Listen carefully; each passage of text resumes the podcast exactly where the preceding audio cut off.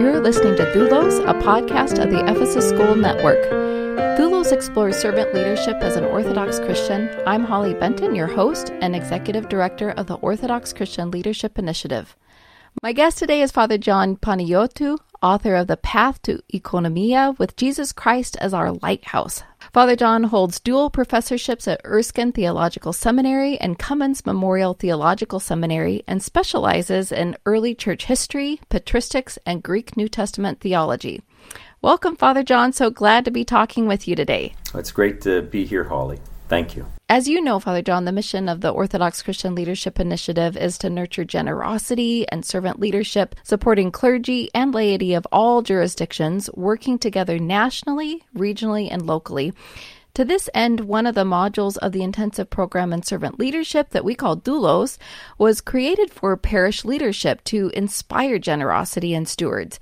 And your book, Father John, The Path to Economia with Jesus Christ as Our Lighthouse, is listed as a resource for our parish councils or stewardship committees who are attending to this really important ministry of inspiring generosity in stewards.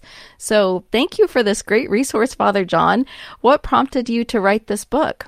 Well, Holly, when I was working on my doctoral dissertation some years ago, I really had a long-seated passion for writing about stewardship and doing something from a biblical and a patristic perspective that I thought that we really didn't have that many resources on, that I had come across, at least in one place. Mm-hmm. And then looking for practical applications of our situation, regardless of which Orthodox jurisdiction we're part of, whether it's Greek Orthodox, Russian Orthodox, OCA, Serbian Orthodox, Antiochian, whichever, and even for the Oriental Orthodox as well, definitely.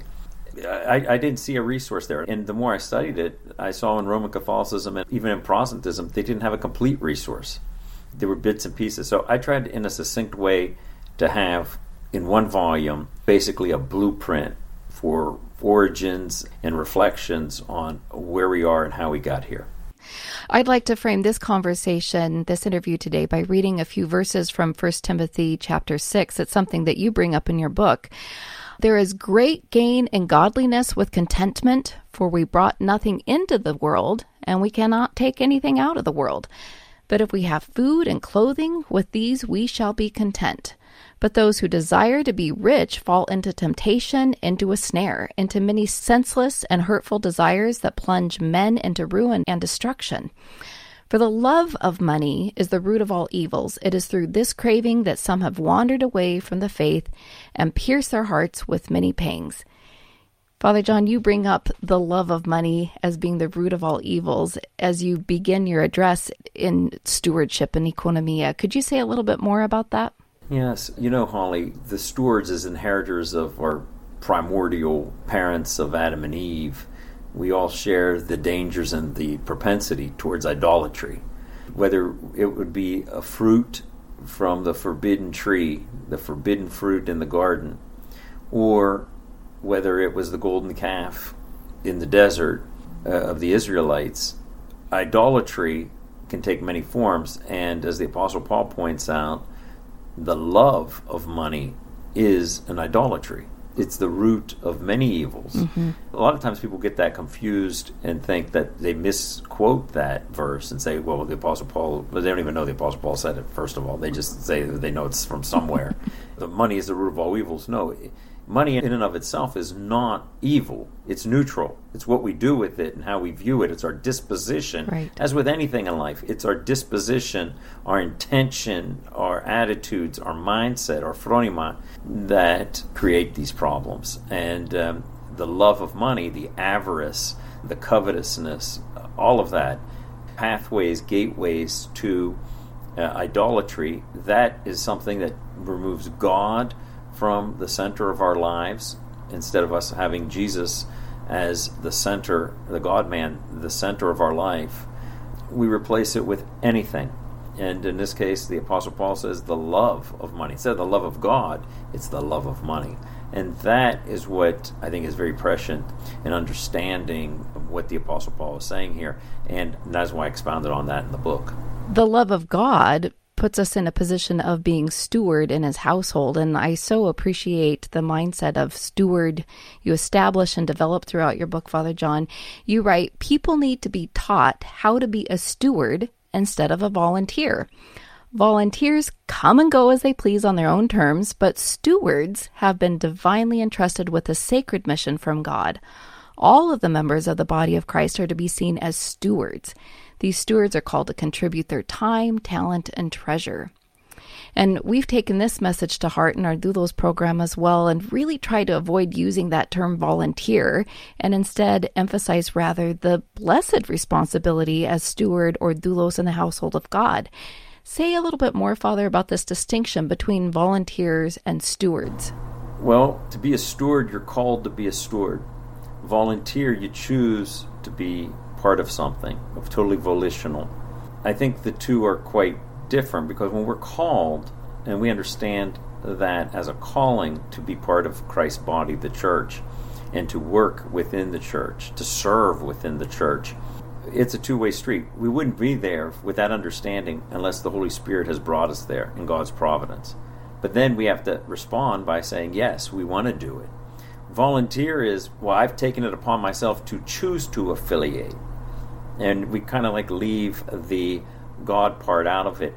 With that, it also indicates a lack of long-term commitment. Mm-hmm. When we're called to do something, we're going to, in some way, some fashion, some form, the Holy Spirit will bring us into situations where we want to be part of serving in a capacity, and we're led to there, and that's our true desire.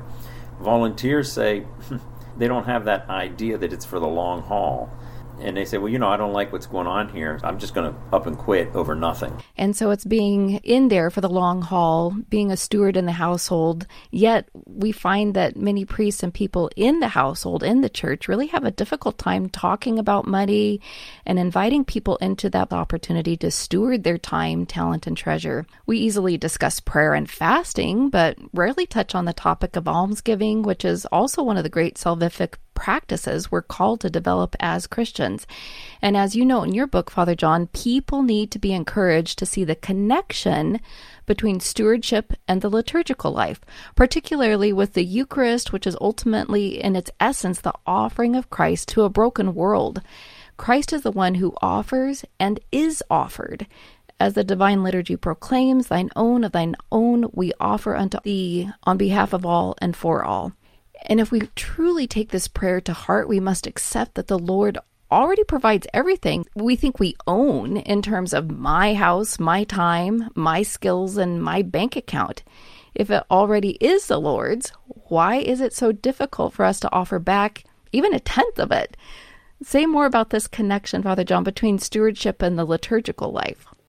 Everything we have in the liturgical life is based on the fact that we're offering to God our worship. We're giving Him back everything that He's given us.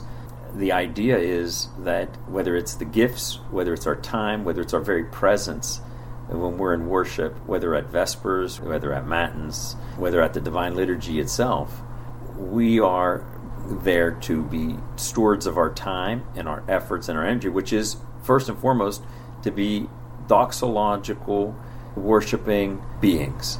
That worship, that Latria, is only for God alone. So that's where it begins if we're going to take it from an historical, liturgical church perspective, in that the mysteries, the Mysteria, the sacraments, are all things that we don't do. We're giving them back to God, whether they're in the elements of bread or in wine, in the case of the Eucharist, the central mystery, or in the mystery of unction, holy unction, the anointing of with holy oil, where it may be oil there, it may be a floating wick candle, but we're offering it to God. These are things that, in everything that He has given us, in one way, shape, or form, ultimately He's the source of all good things, and we're offering them back to Him. And even then, in our offering, you know, as the prophet Jeremiah says, they're like filthy rags, the Holy Spirit that sanctifies them. So even our faith, our very lives are gifts from God that we have given. In fact, the Apostle Paul in the Greek says he bears this in the epistles and Colossians and Galatians and Philippians, and also in Ephesians is talking about And then, of course, in Romans, he talks about in the Pauline epistles that it's by faith you have been saved. Now, the understanding in the Greek is it's not even our faith. It's Christ's faith in us and through us that we can't even believe properly.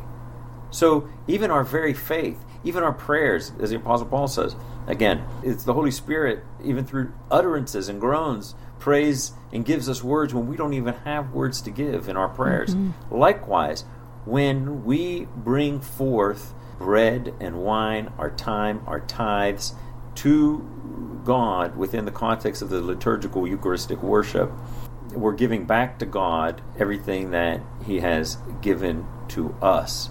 So we are fulfilling our purpose as being doxological beings that are offering ultimately ourselves every time, every day, on an individual basis and collectively when we gather together as ecclesia, as church, around the Eucharistic table. As you teach and people are reading your book, what are some of the aha moments that people are experiencing, things that they have never really quite realized, but because of your foundational work, looking at the Old Testament and New Testament and patristic and liturgical texts to really give a comprehensive view of stewardship, what are some of those concepts and practices that really seem to turn a light bulb on for people? Well, Holly, I found that the notion of personal pronouns of my and me, people challenge those. Initially, they're resistant. When I give stewardship seminars and parishes, I start off with a survey, and it's the same questions at the beginning of the seminar that there are at the end, gauging the responses. And one of the questions is, what I have, I've earned. And that can be 401k, that can be house, that could be your salary, whatever. And it's mine. Oh, that's the second part of the question, which is the important thing I want to say. Well, is that true or false? It's all mine. Now, we can look at it ostensibly and say, yeah, this is yours. But when we look at it from a transformative experience of economia in the truest sense, then we understand that it is not all yours. You have been entrusted with it to be a manager of it. And Jesus points that out in the parable of the talents. The Lord of the manor gives all of these people talents, and they do very different things with them. But what do they do? The bottom line is, did they manage it to the best of their ability? There's a big difference between being a manager and an owner. We're not owners. God owns everything, whether it's our children, whether it's other family members, whether it's our own very lives, let alone all the material things that we have. We've been entrusted with these by God. Whether it's your pet cat, your pet dog, all of these things have been gifts. And we're going to have to give account on how we stewarded each and every one of those gifts when we stand before the Lord. That's been the biggest game changer throughout. If there's one common thread that's instructive through the whole book, is that God owns everything, and we are called to be good managers of what He's entrusted with to us. I love that. Even in thinking about leadership itself, it's nothing that's earned. It's a responsibility. It's been entrusted to you. And just like Christ emptied Himself and gave Himself for us, even taking the form of a servant and accepting death on a cross, it's the same thing, whether it's our possessions, our family, leadership responsibilities, or whatever. I don't have it because I've earned it. I've been entrusted, and I have a responsibility to attend to it, and in many ways empty ourselves of it, because God is the one who owns it. He's the one who provides and takes care. Yeah, 100%. I agree with you. You stated it very succinctly. I'd really encourage our listeners to get a copy of your book, The Path to Economia with Jesus Christ as Our Lighthouse, by Father John Panagiotou. You can find a link to it from our website or this podcast page. It's a really great resource to use as a parish book study or with your parish leadership or stewardship committee. Thank you, Father, for providing this wonderful resource, and thanks for the great conversation today. Thank you for having me home.